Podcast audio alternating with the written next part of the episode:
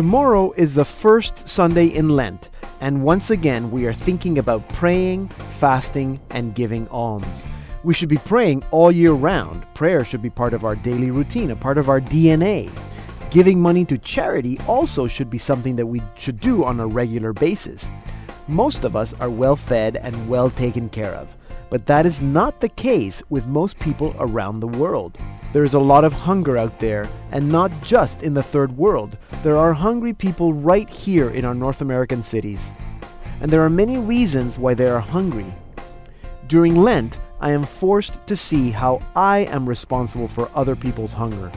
That's why I see a direct connection between fasting and almsgiving. See, you can fast for many reasons, for your health, to lose weight, but we fast to empty ourselves, to remind ourselves that we are not complete without God. But fasting also reminds us that there are other people who are hungry all the time. And true fasting would save me money, right? So, can I save on food and take the money that I've saved and give it to the poor? That's a direct effect of our fasting that helps those who are hungry. And so, this Lent, let me encourage you to fast from excess. Fast from those things that you do not need, those extra things. But keep track of the money that you save. Then, at the end of the six weeks, take that money and give it to your charity of choice. So that's fasting and almsgiving. But don't forget the prayer part. It is a prayerful attitude while we do all of this that will truly bear good fruit. I'm Pedro Guevara Mann, and this is Salt and Light Radio.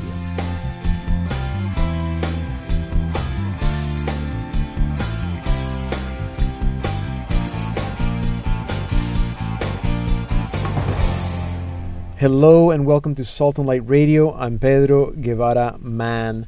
Today we're joined by Mark Matthews. He's our Hollywood undercover missionary. He has some Lenten tips for us. Not sure what the connection with Hollywood is, but we'll find out.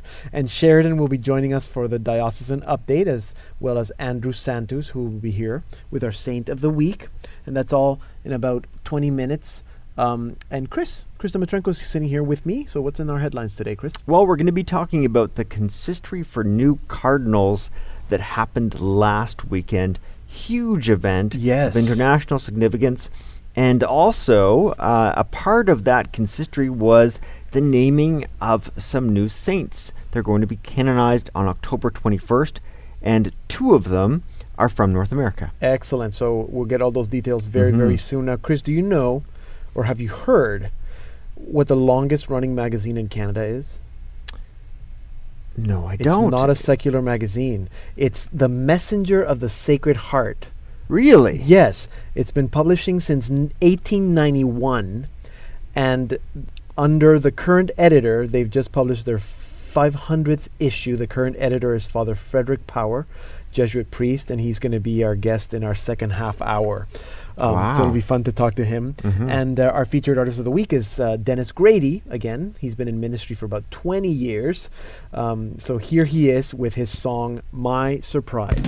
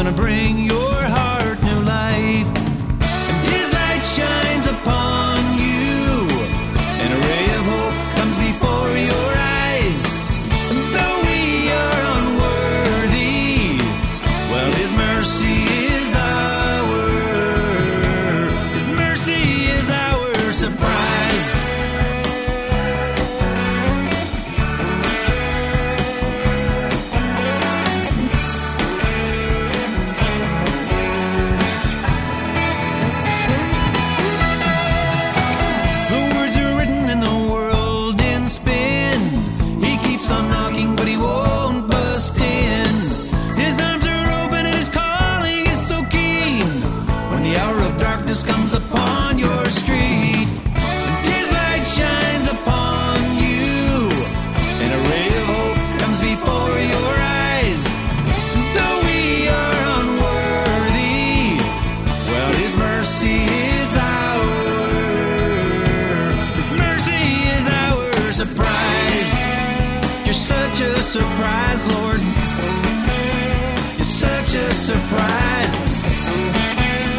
is such a surprise.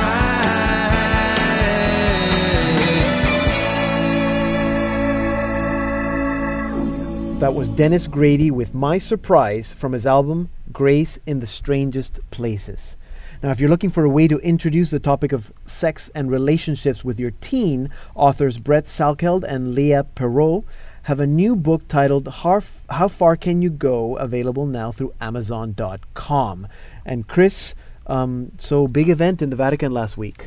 Yes, it was the consistory for the creation of new cardinals. And really the events began on the Friday. And there was a day of reflection and prayer for all the new cardinals, and really the star of the day was an American cardinal, uh, Archbishop Timothy Dolan, not yet a cardinal. It was the yes. day before, and he was invited to give a reflection on the new evangelization. So he took center stage and really did so throughout the weekend. He was in a lot of media. Now, the consistory events technically begin on the Saturday with what is called the public consistory, the ordinary public consistory, which is basically a gathering of cardinals with the Pope. And consistory comes from consistere, meaning to stand together. And uh, now it's not something that is really like a formal liturgy per se, but here's what happens at the consistory. Um, the cardinals enter uh, just wearing the, um, basically bareheaded, and then they, they go forward to the Pope and they receive uh, their zucchetto and their beretta. The zucchetto is is like the skull cap, and mm-hmm. the beretta is the, the pointy red hat. It looks like a yeah, square. Yeah. That's right, that's right. And then they're given their ring, uh, their cardinal's ring, and then a, a bull, a papal bull, a document consigning a titular church, meaning uh, they're basically, they become ceremonially a pastor of a church in Rome, and that connects them to the Bishop of Rome, mm-hmm. who is, of course, the Pope. Yes. So technically all these cardinals are uh, Roman diocesan clergy. Yes. And, uh, and so they all re- received this, and our total numbers now for cardinals are two hundred thirteen.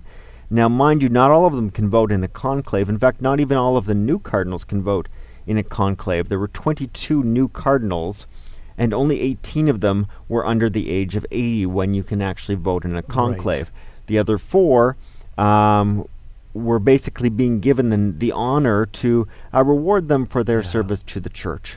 And three of those cardinals were North American, as I mentioned, Cardinal Dolan, also Cardinal Edwin O'Brien, who heads the Equestrian Order of the Knights and Ladies of the Holy Sepulchre of Jerusalem, which is uh, charged with helping Christians in the Holy Land. Mm-hmm. And then, of course, for us, very, very special, Cardinal Thomas Collins, the Archbishop of Toronto. So as of right now, we actually have one hundred twenty-five cardinals who can vote in a conclave, which is five more than the limit. Really? The limit is actually one hundred twenty, imposed by uh, Pope Paul the Sixth in nineteen seventy-three. But periodically, um, John Paul the Second did this as well, the numbers have gone above one hundred twenty voting age cardinals, with uh, with the knowledge that in the next several months, several cardinals will be going over the age of eighty, and right. so that number will dip down again. I'm not sure what happens if there's a conclave when you've got more than one hundred twenty, but um, um, thankfully Pope Benedict seemed in very yes. good health throughout the weekend, so I don't think there's any concern at all about that happening. Now, as I mentioned, another event took place at this consistory, and that was the um, the approval of candidates for sainthood. So there were um, eight blesseds who uh, basically they needed this final approval of the consistory, the cardinals, together with the Pope, mm. and of course they received the approval, and uh, a date was set for their canonization, which is October twenty-first of this year. And this coincides with a big event in the life of the Church, which is the Synod of Bishops for the new evangelization. And two of those saints um, have North American connections. One of them is Blessed Marianne Cope, uh, who, uh, my understanding, has worked with Father Damien of Malachi, now Saint yes. Damien.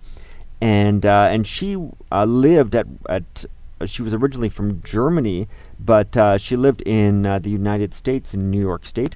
Um, also, uh, another North American who has connections to uh, Upper New York State, Kateri Tekakwitha, and uh, and so she's got a connection both to the United States and to Canada because she was born uh, in the United States, uh, what is now the United States. It didn't exist back then, uh, but she died in what is now Kennewaukee mm-hmm. in Quebec. So both the United States and Canada, we both kind of stake a claim uh, on her, but of course she really belongs to the, to the, the universal people, and she belongs to the native the, people, to the native people, but to the she universal will now belong church, to the universal church, to the world, yes. you know, and beyond the world. And uh, and it was, a, as I said, a really, really big event for Canada, and and we were really happy to see that the Canadian government had a large representation. Our Minister of Finance, mm. uh, Jim Flaherty, a number of other M Ps, and so really for our country, this was a very huge event. I mean, there's a lot more cardinals in the United States than Canada. In Canada, we now have just three, mm-hmm. which is what we've had, I think, since we've started having cardinals, no? Uh, I believe so. I mean, traditionally, traditionally, Toronto, Montreal, Toronto, and, Quebec Montreal and Quebec City, um, those archbishops yeah. do become cardinals. Okay, very good. Lots of uh, interesting uh, educational material here today with Chris Dimitrenko, our Salt and Light Radio news producer. If you'd like to comment on anything that you hear on this program, if you'd like to comment on the this consistory that just took place, we'd love to hear you. Send us an email, radio at saltandlighttv.org. I'm Jillian Cantor, and you're listening to Salt and Light Radio. I'm Pedro Guevara Mann. Our website is saltandlighttv.org slash radio. And if you're looking for some Lenten fasting tips, our Hollywood undercover missionary Mark Matthews will be here shortly to give us some. But before that,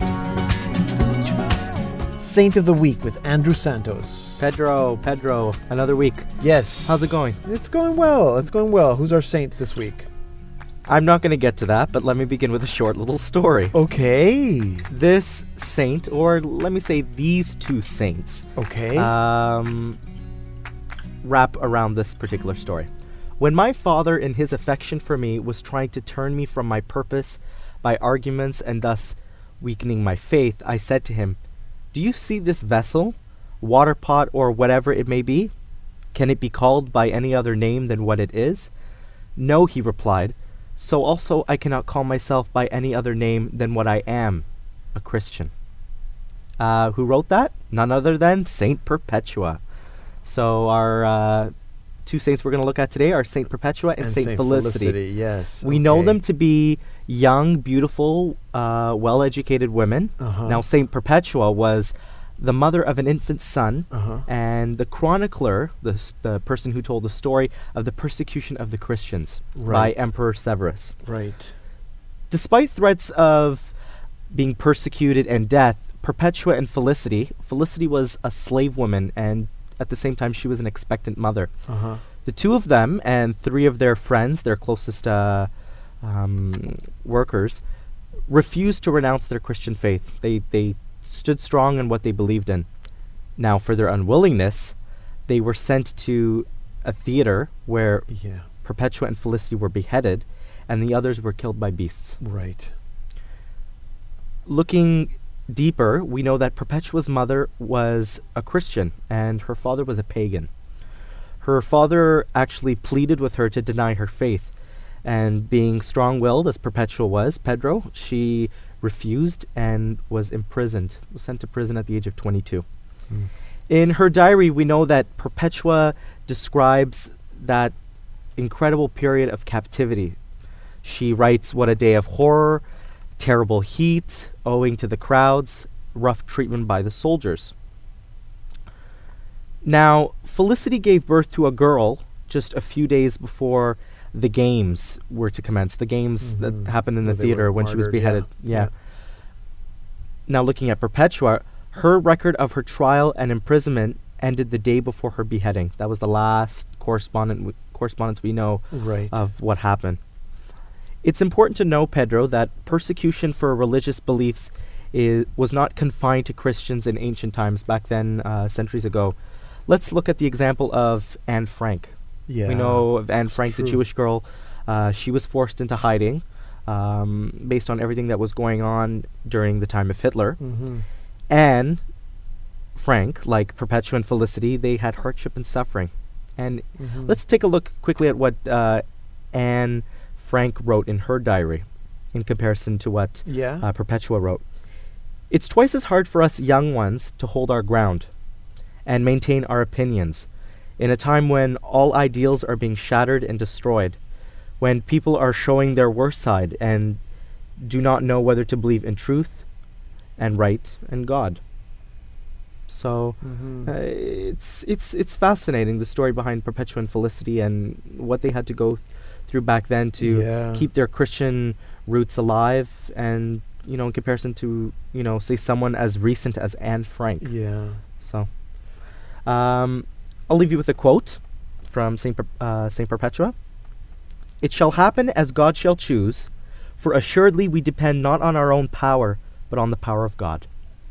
Finally, her feast day is celebrated in the Universal Church on Wednesday, March the seventh. Okay, so next Wednesday, March seventh, is the feast day of Saints Perpetua and Felicity. They were both martyred, as you described. It's it's a it's a, I mean, it's an inspiring story. But I just, when I think of how these people were, mm-hmm. you know, mauled by beasts in front of, you know, uh, f- an auditorium full of people. No, it's not a fun story. It's just, no, it's not nice. Um, and, and, and thanks for the comparison with Anne Frank. I mean, Anne Frank was, what, fourteen when she wrote that? So that's, mm-hmm. again, very inspiring. Thank you very much. Andrew Santos, our saint expert. In about five minutes, details on the forty Days for Life campaign. So stay tuned. Hey, this is Andrew Peloso with Effects of Grace, and you're listening to Salt and Light Radio. I'm Pedro Guevara Mann. Coming up is Sheridan with her diocesan update, but first...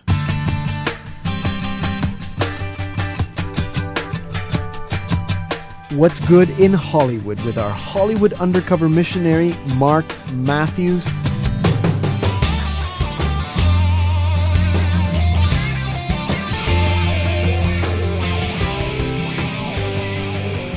Mark, it's it's been a while. It has been a while, Pedro. Like I, I missed you. Spoken to you since like November or something. I, it's it's been a long time. It feels like far too long. Yeah, so. And now we're in Lent, so uh, I, I hear that you have some good Lenten tips for us. I do. It's the beginning of Lent, and I thought, what a better thing to talk about than fasting, but a particular kind of fasting that is a little bit kind of appropriate for our day and age, and that is taking a fast from media. Okay. So uh, th- this is this could potentially could put me out of a job. So I'm I am endangering my job here by saying this. You're you know? endangering all our jobs. That's right. We're all in media. Yeah. So, um, but uh, but basically the idea is is uh, to set. I, I think it's very appropriate. But set a limit. Watch only good media. You will achieve greater self-control and self-awareness. But most importantly, this has the potential to transform Hollywood and therefore the world. Okay. So. Let me step you through my guidelines for taking a good, productive uh, media fast. Yeah. So first one is give up all pirated media. Um, basically, if you haven't paid for it, you don't own it. Um, and I would say that, you know, this is immoral, and, you know, ultimately nothing good can come from sin. Um, and most uh, importantly is that anything that's pirated has no influence over what's made in Hollywood. Uh, the executives only look at what is paying media, what kind of paying media are people watching. So, and there's really no excuse. You can use things like Netflix dot com or Blockbuster, um, Hulu or iTunes. You know, they have uh, D V D by mail services. They have streaming services. Um, and actually, I think a number of these are available in Canada. I know. Yeah, Netflix, they are. Netflix is here now. Yeah, iTunes as well, iTunes, too, I yeah. believe. I'm not yeah. sure about Hulu or Blockbuster. No, but well, I'm just going to have to go check. So that's good. So give up all pirated media. Good. Give up all pirated media. That's the first step. Yeah. Uh, number two is, I would say, is set a limit on how much you're going to watch. So personally, I find it easier to just go cold turkey. Like, you know, if I'm fasting, you know, it's just easier for me to not eat anything. But if I have that one piece of bread, it's just, oh, right. It makes it so much harder. Yeah. Um, so if you want to increase the challenge, say, you know what, I'm going to let myself only watch, say, three hours of T V a week or something like that. Right. Uh, or, you know, maybe only T V on Thursday evenings or something. So, yes, yes. And the the point is here is that uh, what you really want to avoid is you want to avoid uh, mindless channel surfing. Because uh-huh. uh, if, if all you're doing is just channel surfing, you have to, at some point you have to ask, you know, am, am I doing this just to avoid feeling lonely? Do I just want to hear human voices in my home? Um, yes, tune in to Salt and Light Radio instead. Exactly, good Christian human voices. Yes. So, um, but what this is going to cause you to do is if you only give yourself a certain amount of time, um, you're going to have to consult uh, reviews. You're going to have to find out, well, I've only got three hours to watch T V. I want to make sure I watch really good stuff. So um, there are lots of great places that you can look for good reviews of media. Right. Um, you can start with, uh, say, secular uh, reviews, and you'll be light years ahead. Um, look at rotten tomatoes dot com or Metacritic, uh, and these are meta-analysis websites, and they, they basically average reviews. Um, and people in Hollywood pay a lot of attention to uh, to uh, Rotten Tomatoes, actually. Yeah. Um, or look at, say, the list of winning picture films from the Oscars, or uh, the all-time adjusted uh, or all-time highest-grossing uh, pictures uh, from Box Office Mojo. Right. So I've got all sorts of links. I'll post this on the Salt and Light blog afterwards, so you yeah. can look them up afterwards. Um, there are great Christian reviews. Um, the Vatican has a list of films. Yeah. Uh, Focus on the Family has something pl- called Plugged In. So yes, it's lots great. of great places you can look. Right. Yeah, and we'll put all these, like you said, on the blog, so it's people can find them. Great. So then... Uh, the last thing to remember is that if you know if you're creating a void in your life, you know you have to fill it up with something good. So if you were spending a lot of time watching T V, you know you might have to say take up a new hobby. You might have to start exercising, you know, or maybe just hey, socialize or play with your kids or something like that. Yeah, I know, eh? Yes, heaven forbid, real human yeah. contact. Play with your kids. Yeah, it's great. So, and, and the result of this, the result of, of any fasting is that you will have uh, greater self-control um, and you'll have more awareness of the media's influence over you. You'll, you'll see how advertising affects you. You'll have more realization about your own habits. Um, but more importantly, um, if you're watching, say, films like the Vatican's suggested list of films, you will be influenced by great art and you will become a better person. Um, and most importantly, I would say, is that if you are making good media watching choices, and if we all were, um, you will be influencing Hollywood and therefore the world. Um, the execs pay a lot of attention to what people are paying to watch, and basically when you watch something, you're saying, please, make more of this. Yes. Good. Okay, good. So thank you very much. These are uh, Mark Matthews' five Lenten media fast tips coming yes. soon to a Salt and Light blog near you. Um, thank you, Pedro. Thank you very much. Very useful. Um, that's uh, that's Mark Matthews, our undercover Hollywood missionary, and he joined us, as always, on the phone from his home in L A. Hi, I'm Chris Dimitrenko, and you're listening to Salt and Light Radio. You can podcast our show at salt and light t v dot org slash radio or off iTunes. And did you know that there is an easy way to teach teens about sex and dating in the Catholic Church? Check out Leah Perrault and Brett Salkeld's new book, How Far Can We Go?, available through amazon dot com. And here now is Sheridan with our diocesan update. Hello, hello. So forty Days for Life has kicked off right. in about two hundred fifty-eight yes. locations around the world. And there are cities in Spain, Poland, wow. Ireland, Australia, England, uh, Canada, and the U S. Yes. So there's just lots of cities participating this year.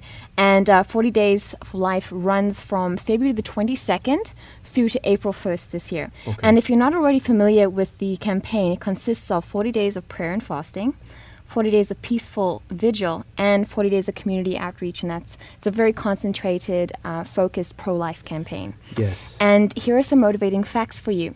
So far, forty Days of Life, forty Days for Life, has mobilized over five hundred thousand people worldwide, saved more than five thousand lives from abortion, inspired the conversion of sixty-one abortion workers, and seen nineteen abortion facilities close. I think that's amazing. It is amazing. It's a it's a it's an amazing campaign, and, and I'm amazed at how every time we talk about it, there are more cities yeah. and more people. It's just really growing, and all we're doing is just standing in vigil and praying yeah. and fasting.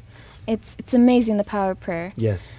And um, and this year, the cities that are participating here at home in Canada are uh, starting out in Alberta. We have Calgary, Edmonton, and Red Deer, and then in British Columbia, Terrace, Vancouver, and Victoria.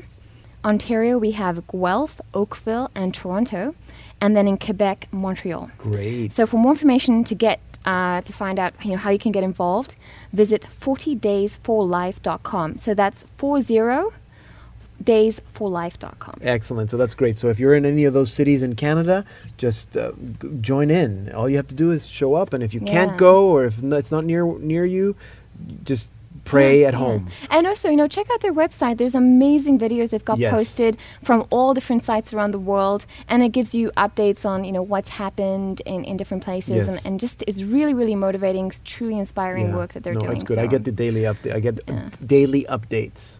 Every yeah. day there's an update, so it, it's it's really motivating and encouraging. Yeah. It's good work. Yes. Also, in preparation for the upcoming International Eucharistic Congress in Dublin, Ireland, and that's going to be happening from June tenth to the seventeenth. Wow. The Arch, yeah, it's coming up. The yeah. Archdiocese of Edmonton's offices of liturgy and catechesis are promoting an event at the Newman Theological College, and it's a six-part series mm-hmm. um, on catechesis, um, specifically focused on the Mass. And that started in January, and it'll continue through to June. But the next installment is the third part in the series, and that will be held on March fourteenth, Wednesday evening, from seven to nine p.m., and that's in just over two weeks' time. So the third session is called The Mass, Real Presence, and the presenter is Father Stephen Hero, and that's, again, at Saint Francis Room, Newman Theological College. And if you're not able to be there in person, you can also watch this uh, presentation via webcast, Uh, from the Archdiocese of Edmonton's website, oh, which great. I thought was pretty cool. Yeah, great. Yeah, so that's C A E D M dot C A, and then uh, if you want to watch the webcast, just go slash webcast. So that's C A E D M dot C A slash webcast. Great, so...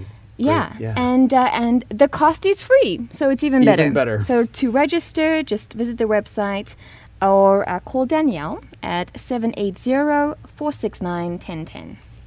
And I'd also just like to encourage everyone to check out their local, you know, check out your local diocesan website. There's so many resources there for you. Uh, find out what's going on in your community.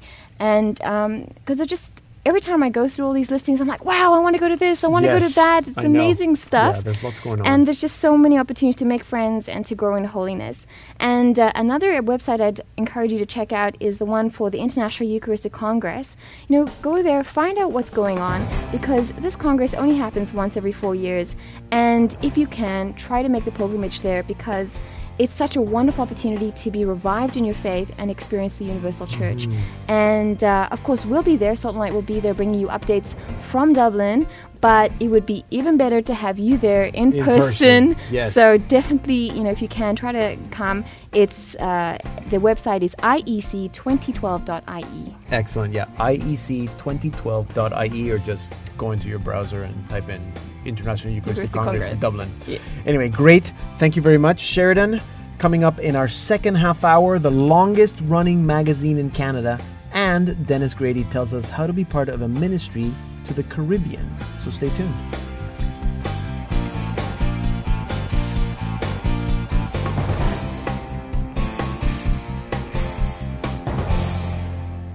Do you have kids coming of age? Wondering how you're going to talk to them about the uncomfortable and awkward topic of teen relationships? A new book, How Far Can We Go? By authors Leah Perrault and Brett Salkeld is a clear, concise, and fun guide on sex and dating for Catholics. This short book is a must-read for anyone who has to deal with these questions from young people.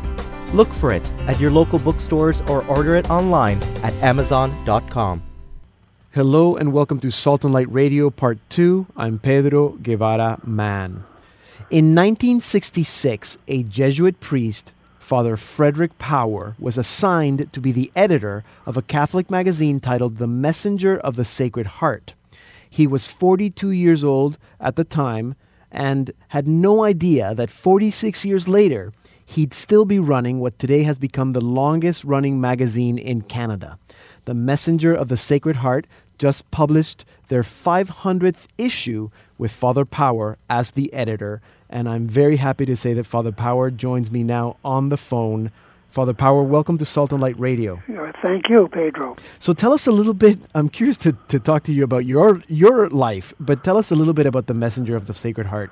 It, it's a specialized magazine. Uh, how, how, what's, what's sort of the mandate? It's the official magazine of the worldwide uh, spiritual association called the Apostleship of Prayer. Right. Which is the largest spiritual organization in the church at present, numbering around fifty million members who every day offer their prayers, works, joys, and sufferings to the Sacred Heart. Right, right. And the, I know them because they're the ones who who uh, also pray for the Holy Father's intentions, and they publish That's them. Right. They're, they, they, they publish every month commentaries and promotion of the Holy Father's personal prayer intentions, uh, which is our two intentions. One is a general intention for world needs and Catholic needs, and the second one is a mission intention about the missionary uh, ventures in the Church.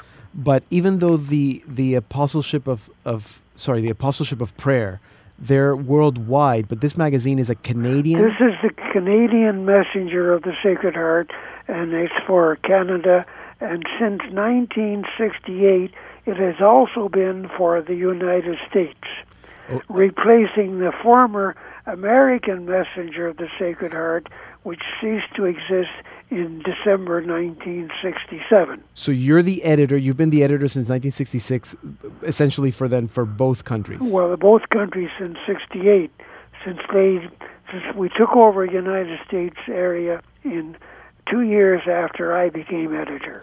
Now, but you became editor in nineteen sixty-six. The magazine had already existed for quite a quite a while. Well, since it existed since uh, January eighteen ninety-one. So since eighteen ninety-one, they've been publishing a magazine.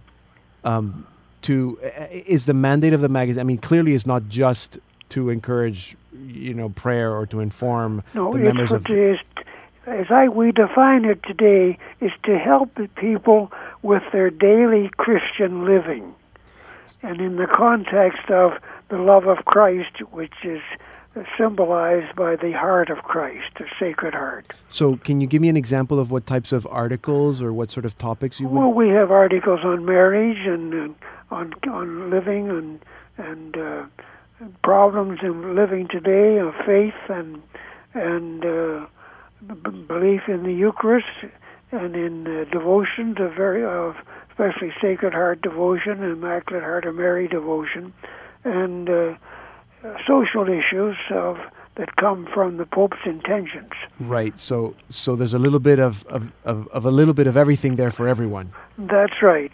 Uh, there was a bishop who who uh, wrote an, a letter for us when we celebrated our one hundredth anniversary. Uh-huh. He's now deceased, and and he he defined it. The messenger speaks to people in a language they can understand about matters which are relevant to their lives against a background of faith and devotion. Right, okay. So that kind of sums it up. Yeah, yeah, it does. And now you you, you were telling me earlier that you publish eleven issues a year. That's right. It would change to eleven issues a year uh, two or three years before I became editor, because of the cost of printing. Right. So we publish July, August is one issue. And it's not a little magazine either. It's like thirty-two pages. It's thirty-two pages, yes. So, but but you don't have any advertising, and you're not subsidized by anyone. Who funds all this? The subscribers. Okay. And then we uh, we we keep our costs as low as possible, but then also we depend on people's donations. Okay. And some people leave us bequests, which help a great deal. But basically, uh, subscriptions plus uh, donations. And about how many subscribers do you have? Well, we don't talk about subscribers, because okay. that doesn't give a very good idea. We like to talk about readers. And we estimate, uh-huh. with, with good reason, about thirty-five thousand to forty thousand readers per issue. Wow. So, well, you would know because they they have to subscribe. They subscribe, yes. And the renewal rate is very high.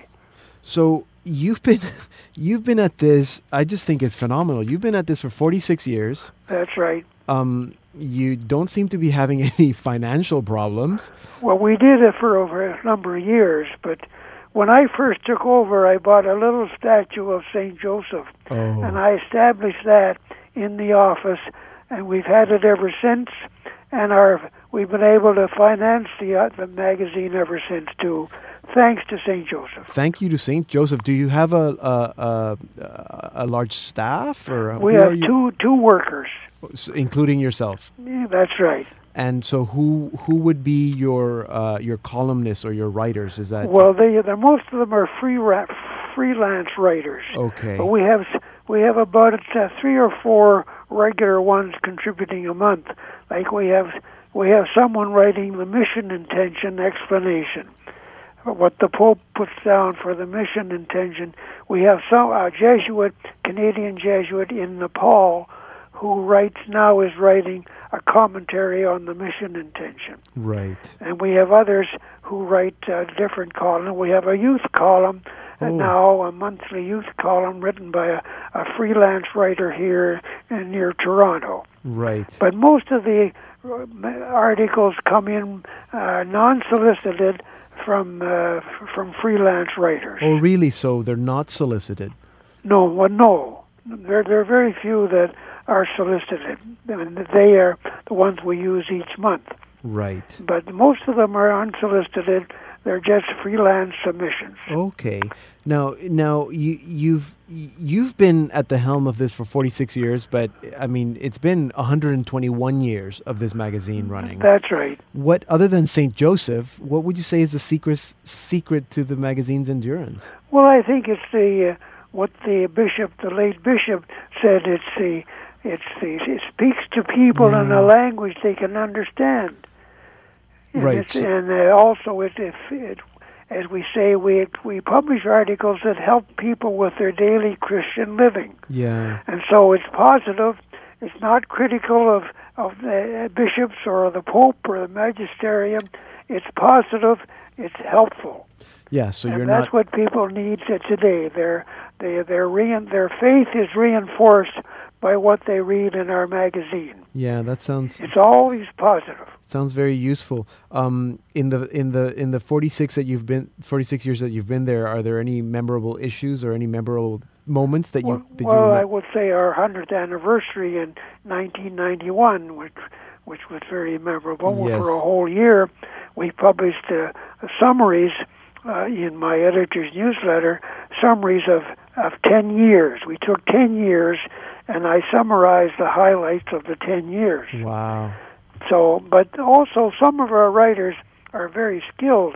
For for example, we've had four of our four of our regular writers have had their articles published in those uh, Chicken Soup for the Soul books, oh, which are very very popular. Yes, they are. And those articles in the Chicken Soup books eventually are. are taken from a pool of about two thousand manuscripts. Right. And so one of our ladies has has appeared in six of those books.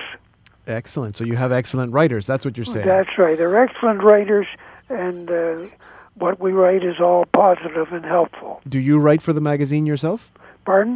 Do you write for the magazine as well? Oh, I, oh, I, I write an editor's newsletter each month. And then sometimes a few other things, like sometimes their commentary on the Pope's general intention. Right. Now, Father...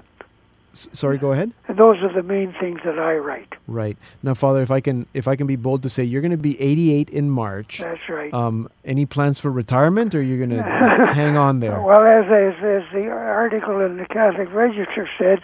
Uh, uh, I, I I joke with people that I have been handed a life sentence. In other words, I'm well, I work every day, and I, I'm, ne- I'm never sick. Well, it sounds so like... I, I keep doing it, and there are some young men coming along who are interested in writing, which I, I have hopes that they will take my place. Well, it sounds that whatever you're doing, it's not just helping people, feeding people, but it's also keeping you healthy. That's right, and we're blessed by the promises of the Sacred Heart, to Absolutely. Take care of, of any uh, ventures that are under his care. Absolutely. Well, congratulations, Father Power. Um, keep doing what you're doing for another forty-six years. Well, that's a life sentence indeed. Thanks, Pedro. Not a problem. Right. Father Frederick Power is a Jesuit priest. He's also the editor of the Messenger, the Canadian Messenger of the Sacred Heart. It's the longest-running magazine in Canada, and they just published their five hundredth issue with Father Power as editor. You can find out more about the magazine at sacred heart canada dot com. Here now is our featured artist of the week, Dennis Grady, with his song, Eyes of Love. Oh, the longing in this heart of like the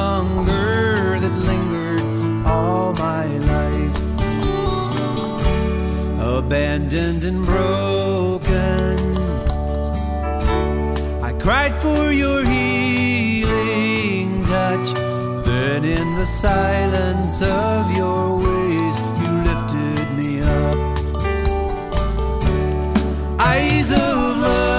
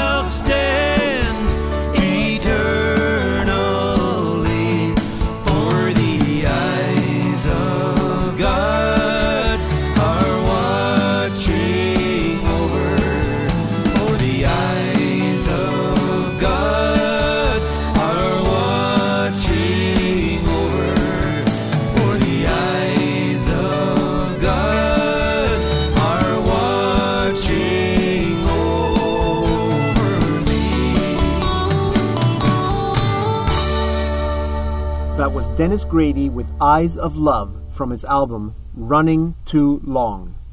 There aren't a lot of Catholic singer-songwriters in Canada who have been doing ministry as long as Dennis Grady.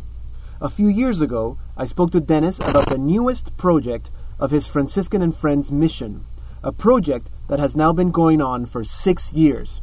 Here is a rebroadcast of that conversation. Hello, Dennis. Hey, Pedro, how are you doing? I'm good, thank you. Thanks for uh, for joining us on Salt and Light Radio today.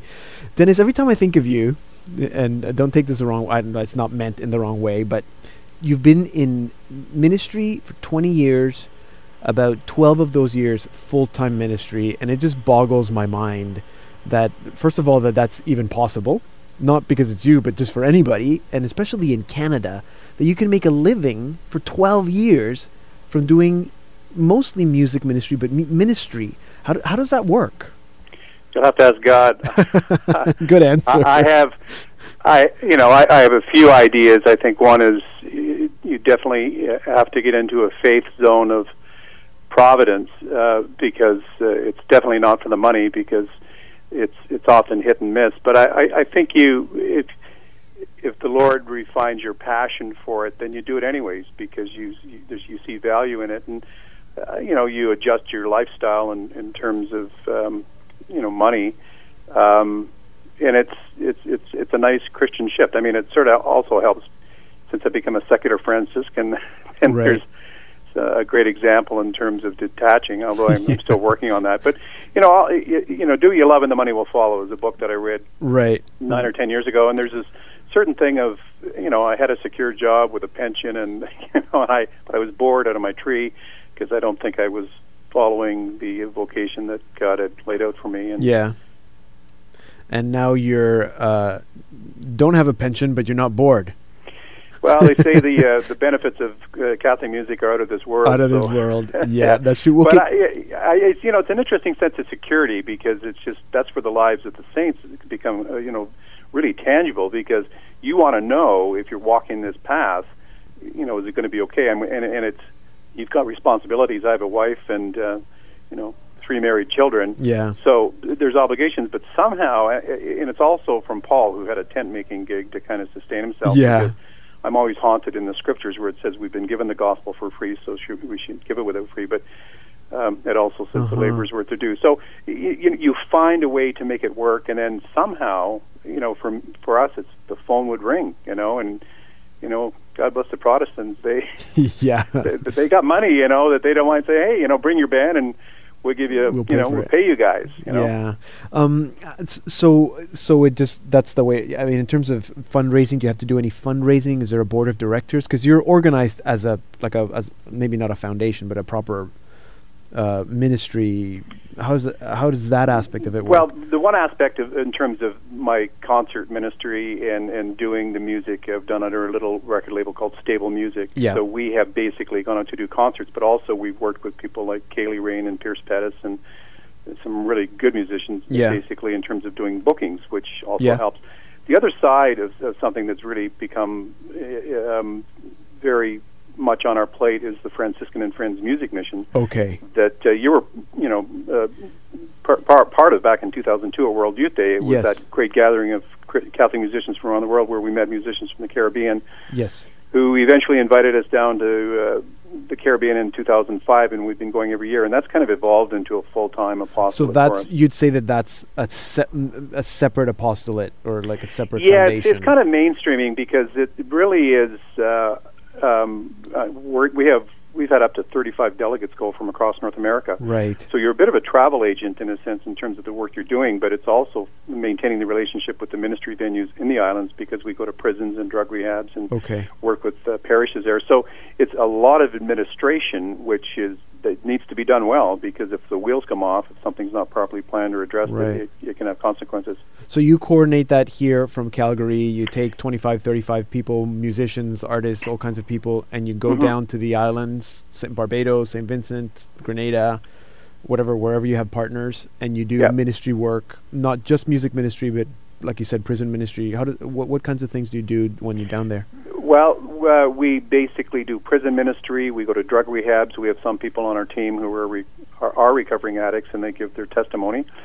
We've done some physical labor in the past, with, in particular in Grenada, where uh, they're still recovering from Hurricane Ivan and Emily. Right. And uh, a lot of it is uh, it's uh, we, we're partnered with the Catholic diocese, and in a lot of cases, some people will phone and say, well, gee, I'm interested in the mission, but I'm not a musician. And I say, thanks be to God, because you have there's other aspects of ministry, a ministry of listening, going right. into the hospice and stuff. So it's really, uh, you know, we let God bring it, and then we just show up. And, I mean, we do as much pre-planning as we can so that we do a good job. But somehow, this whole mix of people, ecumenically, we've had Baptists, Pentecostals, Evangelicals. Uh, I've, I've got a, uh, had a Buddhist come two years ago. We have a hmm. Muslim guy coming this year, all under the the, uh, the banner of Saint Francis. Saint Francis. And somehow it's been working. So anyone who wants to go, like if anyone's listening right now and they're interested in, hey, that sounds like something I'd like to do, is is it possible?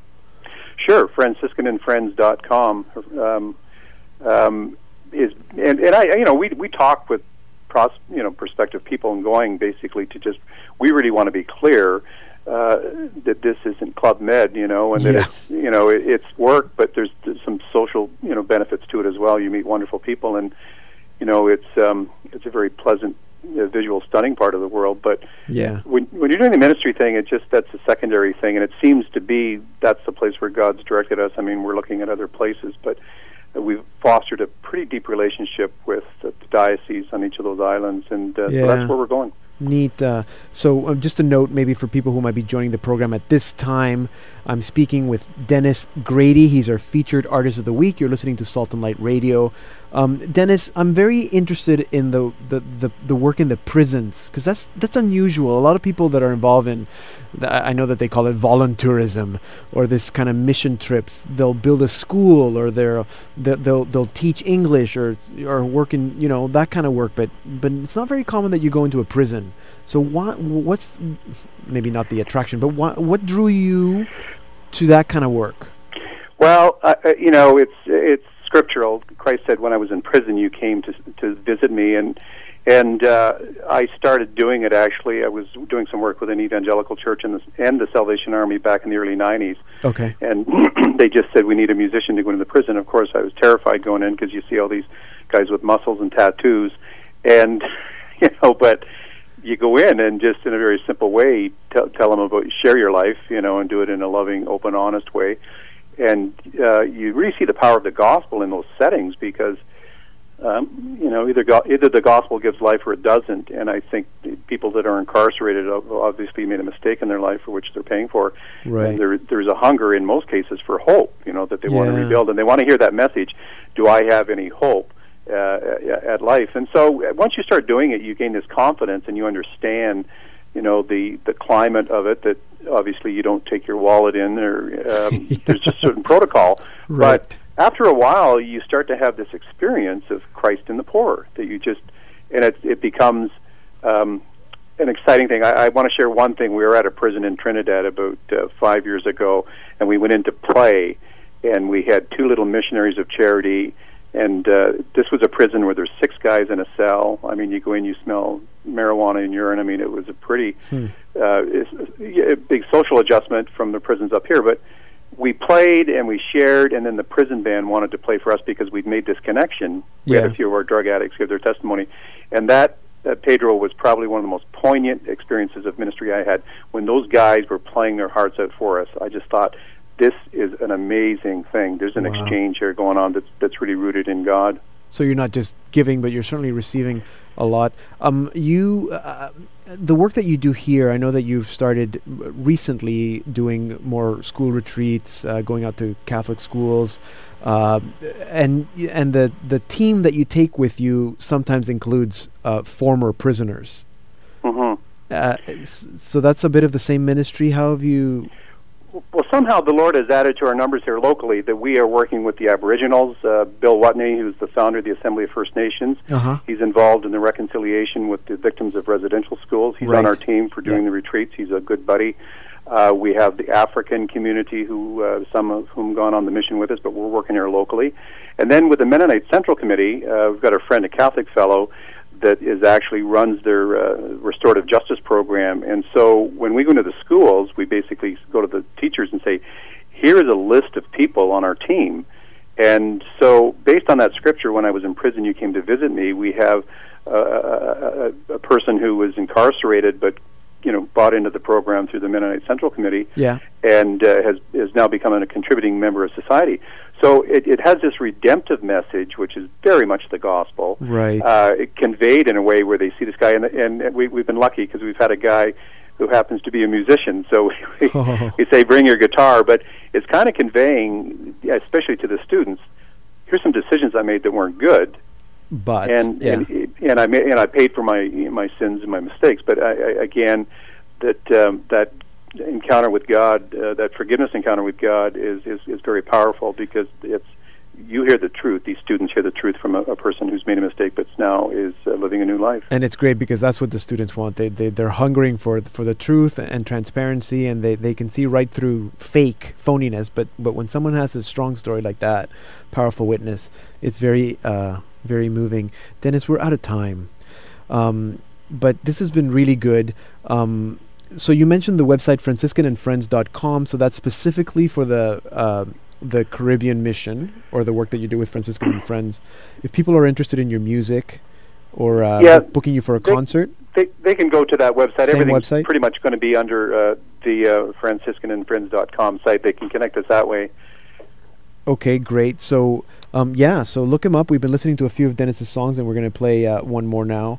Um, so it's been great, great talking to you, my friend Dennis. Uh, we we should. Too bad you live in Calgary. We need to You need to get me out there, or maybe in Trinidad we can... Uh, hey, we always got to teach for you, Pedro. I know, I know, I know. It'll happen one of these days. Okay, Dennis, thanks okay, a lot. Okay, God bless you, buddy. Keep up the good work. You too. Ciao. So, ciao. Bye-bye. That was a conversation I had with Dennis Grady in June two thousand nine. If you want to know more about Dennis, about his work, his music, or if you want to join in on his mission trips to the Caribbean, visit his website, franciscan and friends dot com. Here now is Dennis with his song, Yes I Do, from his album, Grace in the Strangest Places. I want to fly on the wings of an eagle. I want to swim where the water is clear. I want to be with happy people, and I'm glad that you're all here. I want to laugh until my breath is gone, till the tears roll down my face. I want to look the sun right in the eye and keep sorrow in its place. And oh, yes, I do. Oh, yes,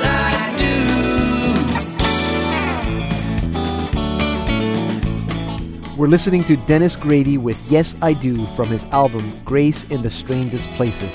And that will take us to the end of the program. Today's show was brought to you by Brett Salkeld and Leah Perrault's excellent book about sex and dating, How Far Can We Go? It truly is an excellent book. I wouldn't be saying it if I didn't think so. We'll be talking more about this book in the weeks to come. If you're interested, look it up, How Far Can We Go? It's available at amazon dot com.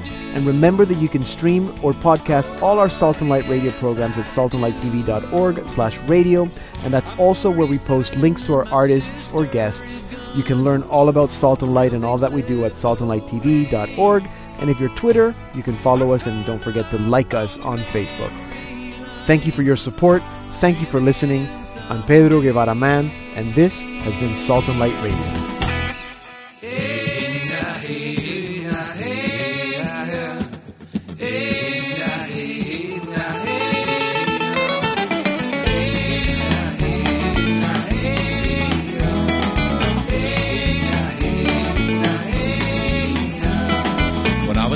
My brothers and I used to swim in Jennings Creek. It was a baptism in the summertime under the golden leaf. Now the years have passed and we reminisce of the innocence back then. And I believe in the simple things, yes I believe, amen.